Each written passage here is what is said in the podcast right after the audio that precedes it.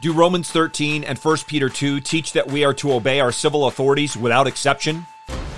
Paul and Peter didn't do so in their lives. Did they disregard the words they penned?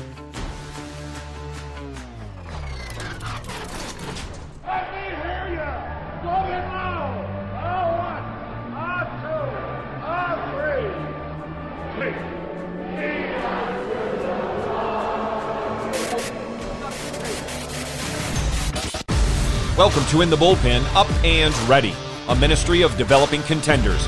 The call has come. You need to get up and ready now. And look who's coming up. High fly ball into right field. She is gone. These words are found in the Belgic Confession, Article 36.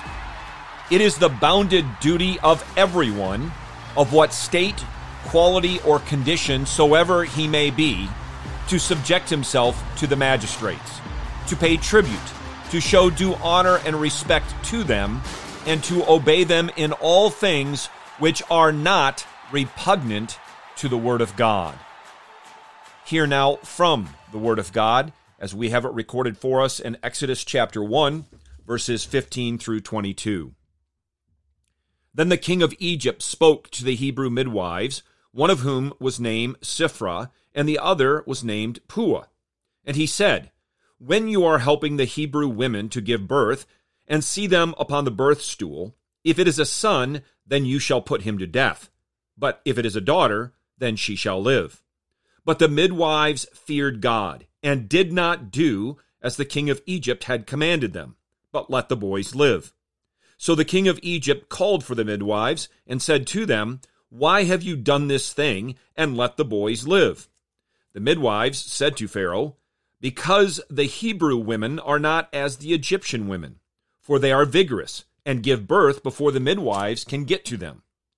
So God was good to the midwives, and the people multiplied, and became very mighty.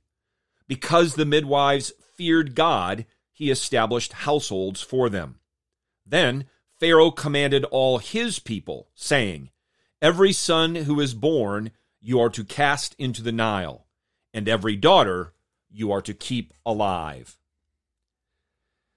I cannot honestly recall how many times in the past few years where I have heard or read Christians uttering Romans 13, Romans 13, and doing so as an obligation to do whatever civil authorities command.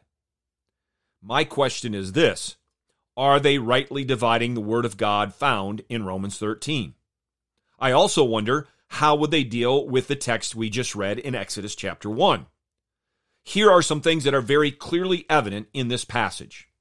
Pharaoh, king of Egypt, commanded the Hebrew midwives to kill all the sons of the Hebrew people.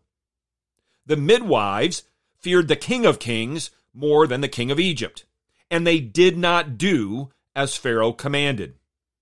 Jehovah blessed the midwives for obeying him rather than men.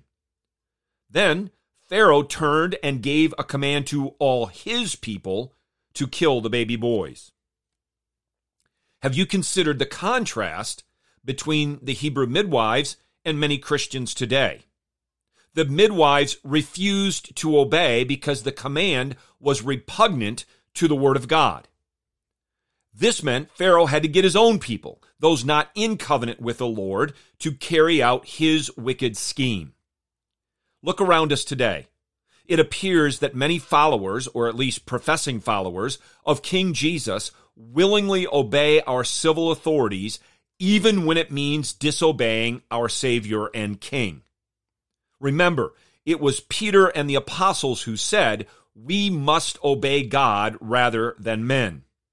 And despite being commanded by the authorities to stop, we read that they, every day, in the temple and from house to house, kept right on teaching and preaching Jesus as the Christ. As followers of King Jesus, we must every day and in every way keep on obeying every commandment of our Savior and King. Get your eyes up, fixed on Jesus, the author and perfecter of faith, and be ready to deny yourself, take up your cross, and follow him.